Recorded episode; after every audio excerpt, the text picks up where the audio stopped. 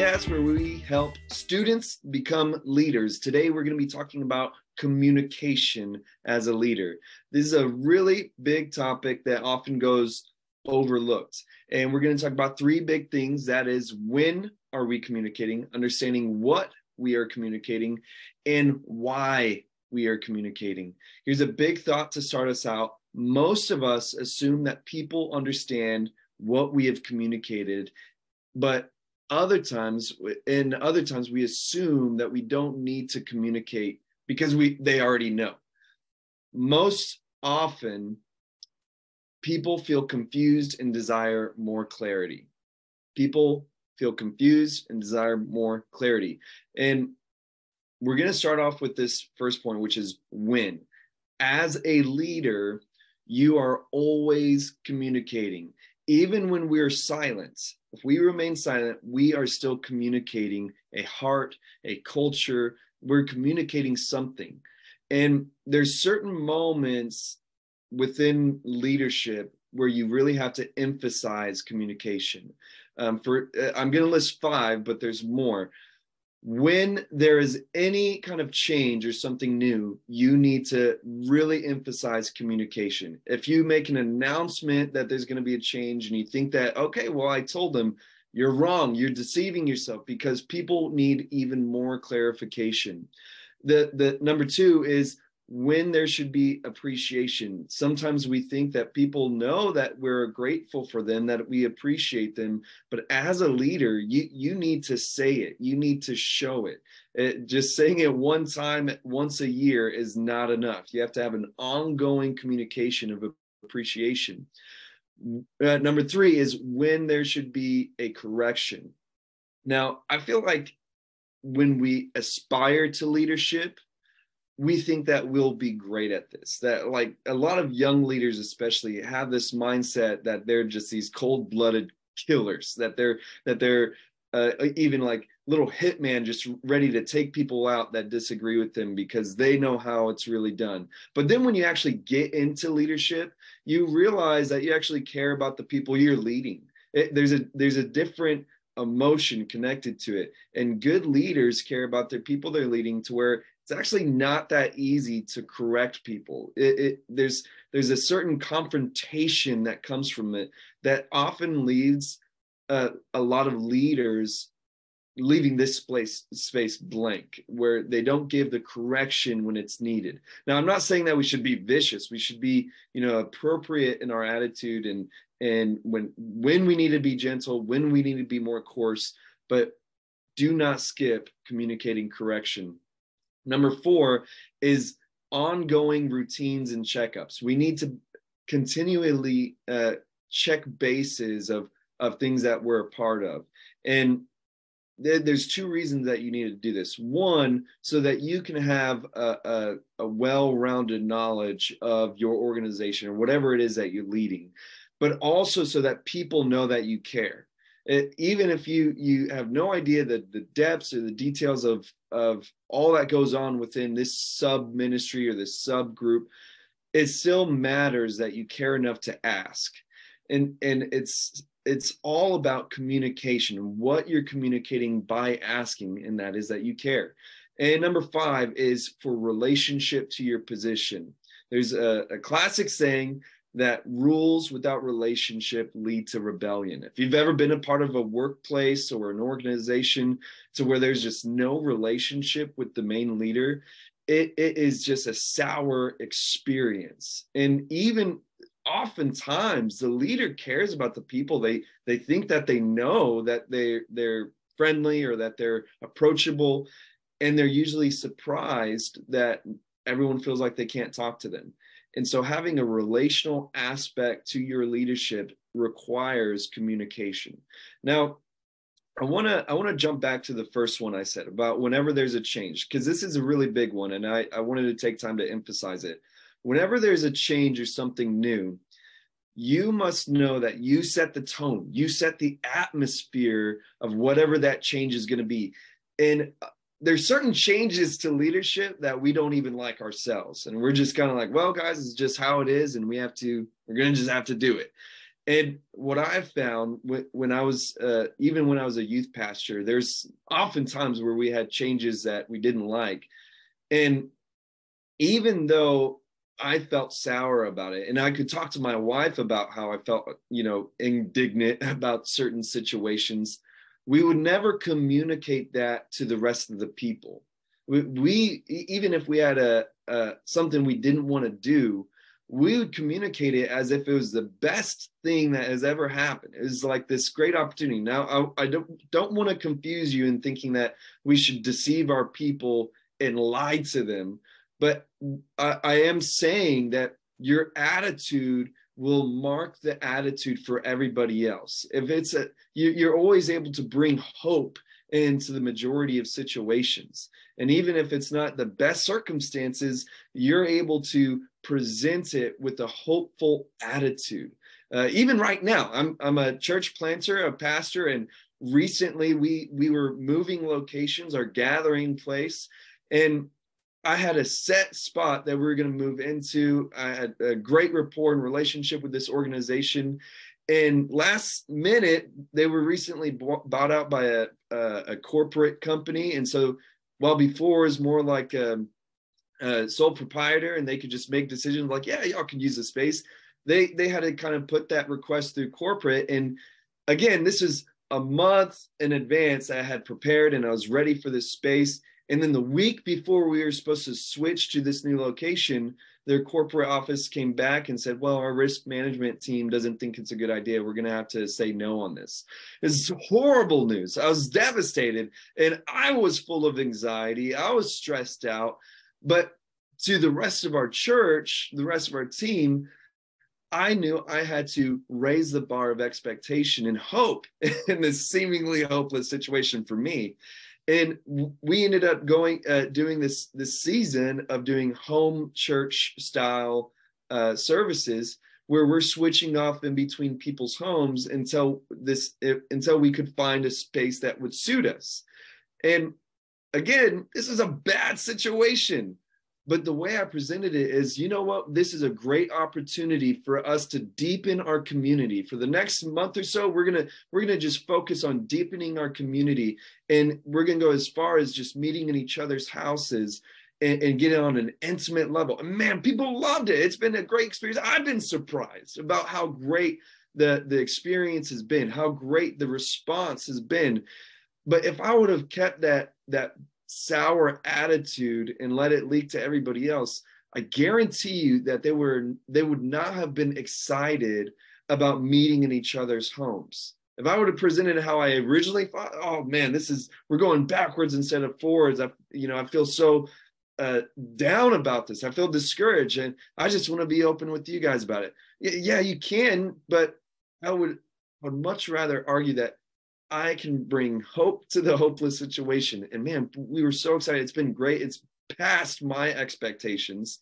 So again, it's all about your attitude and how you communicate, especially when it's a change or something new. Now, let's look at what we're communicating when we're communicating. Now, again, there's five things we're going to talk about. What you're communicating. First, you're communicating heart. The heart of something matters because it motivates. It motivates people when they feel connected to the heart of what you're communicating. Number two is the intention, making the intention clear of where, where what you want to happen, what you want to happen with whatever you're communicating. Number three, reason or purpose, and giving an explanation to what you're saying. All of these things give way for a much clearer understanding. I'm telling you, there's for the first several years of leadership, I would say even now, there's often times where I think that I did a good job at explaining my heart, the intention, or the reason or purpose. And then just a couple months later, people are like, so why are we doing this anyway? And I'm telling you, you need to emphasize of what you're actually communicating and being clear. Number four is having a balanced how. That this is little sub points, and that is give enough to give clear guidance, give enough information when it comes to how, if you're communicating how to do something, how we're going to move forward, give enough to where there's a clear guidance, a clear roadmap, but you don't want to overdo it to where you come across as micromanaging, where you're robbing people of their creativity. Um, uh, as another example, I'll, I'll share, um, we, I, I made a clear, a, a clear Uh, intention of communicating that we need to fundraise for our church this year. And I gave a clear roadmap of, of some expect, uh, expected numbers and some possible ways that we could fundraise. And there's some people that volunteered, well, what if we did this and, and, I, and I could lead it? See, that was a perfect, it was just this perfect scene where I was like, I gave the roadmap. And once they volunteered, said, I could do this. I said, great, run with it. And if you need, uh, I can help you with any spot you have, but you can just lead this and I'll help you with ever, whatever guidance you need. And so it's like that balance of giving clear direction, but not robbing people of creativity on that road. And number five is communicating vision. We, we really got to communicate what that vision looks like. And I always go as far to say communicating even the values that you have, the, the purpose that you have, the everything within your organization, communicating that into the vision to where even the way that you speak is all connected to this vision that you have. It, it, it's such a powerful thing. And not only the way that you speak, but you, to where you do it enough.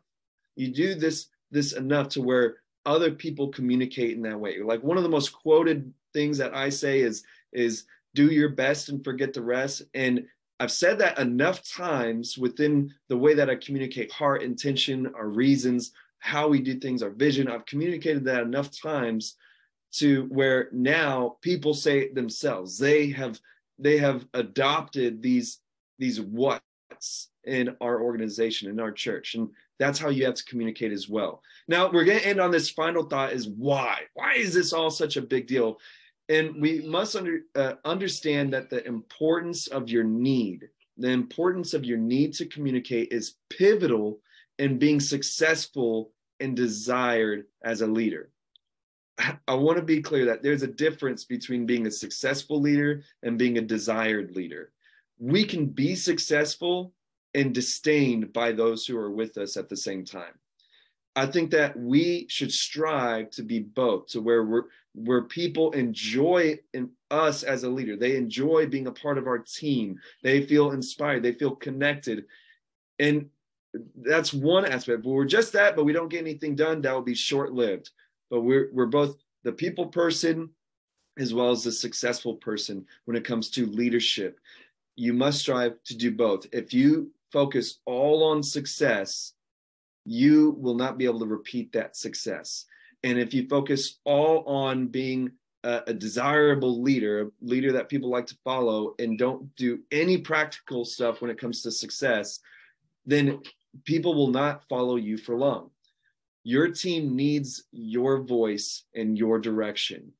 It is so important for you to understand that you matter. A lot of leaders, let me rephrase that, a lot of good leaders often are surprised at their level of impact. It, it, it, they don't realize how important their voice is, how important their direction is. Your team really counts on you. Number two is that your, your culture is either created or tolerated. This is something that Craig Groeschel says. Your culture is either created or tolerated. And so your language is important. Just like I was saying this last point, how you communicate that language, It, it, it matters. How you communicate those values, it matters. And if you do not have intention in doing this, that that this some other type of culture will come about. Someone else will. Uh, it, it's so easy to happen to fall into a culture of of gossip or hopelessness or discouragement, or where everyone's like, "Well, nothing ever gets done around here." Well, yeah, they say that, but they never really do that. You have to learn how to uh, how important it is. You have to understand why it's important to communicate, because you don't want to have those those those water cooler conversations be a negative thing within your your group. Number three is people will either follow you or leave you based on your you showing that you care.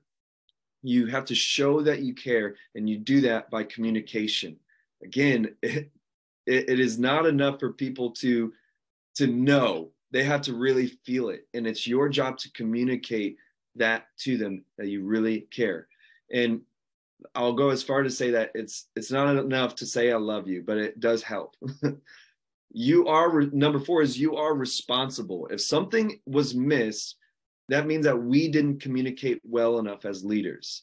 We have to, the buck should stop at leadership. Everything rises and falls on the leader.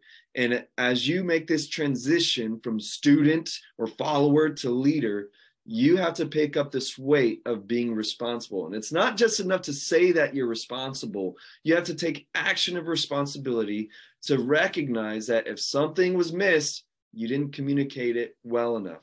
Number five, attitude communicated can make or break any service, event, or team. I started by talking about that, and I'll end by talking about it. Attitude can make or break anything.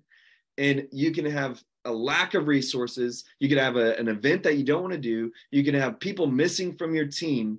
But if you project a great attitude that's full of hope, that is able to inspire, man, you are able to, to do so much. You, you, your potential is capped by your attitude, truly.